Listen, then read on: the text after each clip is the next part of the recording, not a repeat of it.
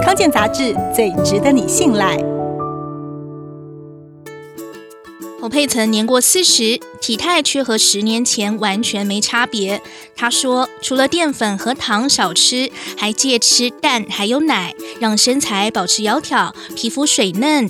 这真的有效吗？营养师认为，应该是因为牛奶、鸡蛋常会添加在许多精致食品中，像是饼干、面包、蛋糕，而起司也是高盐、高热量的食物。因此，不吃蛋和牛奶会间接减少高热量食物的摄取，确实可能变瘦。此外，动物性蛋白质的热量通常比较高，如果更换成植物性蛋白质，对减重可能比较有帮助。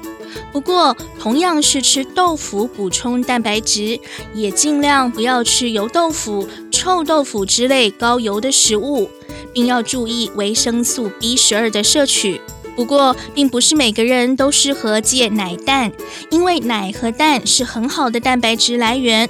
如果真的不吃，那么就要从其他地方多摄取蛋白质，像是海鲜、豆类等等。不过，海鲜、豆类也是常见的过敏源，因此营养师建议，除非是做过检测或是对身体反应敏感的人，知道吃下去身体立即会不舒服的反应，因此避开或少吃特定食物。一般人如果没有这些问题，其实不用戒。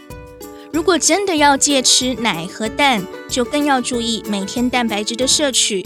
而且减重千万不能从减少蛋白质着手，否则免疫力和肌肉量都会下降，反而有害身体。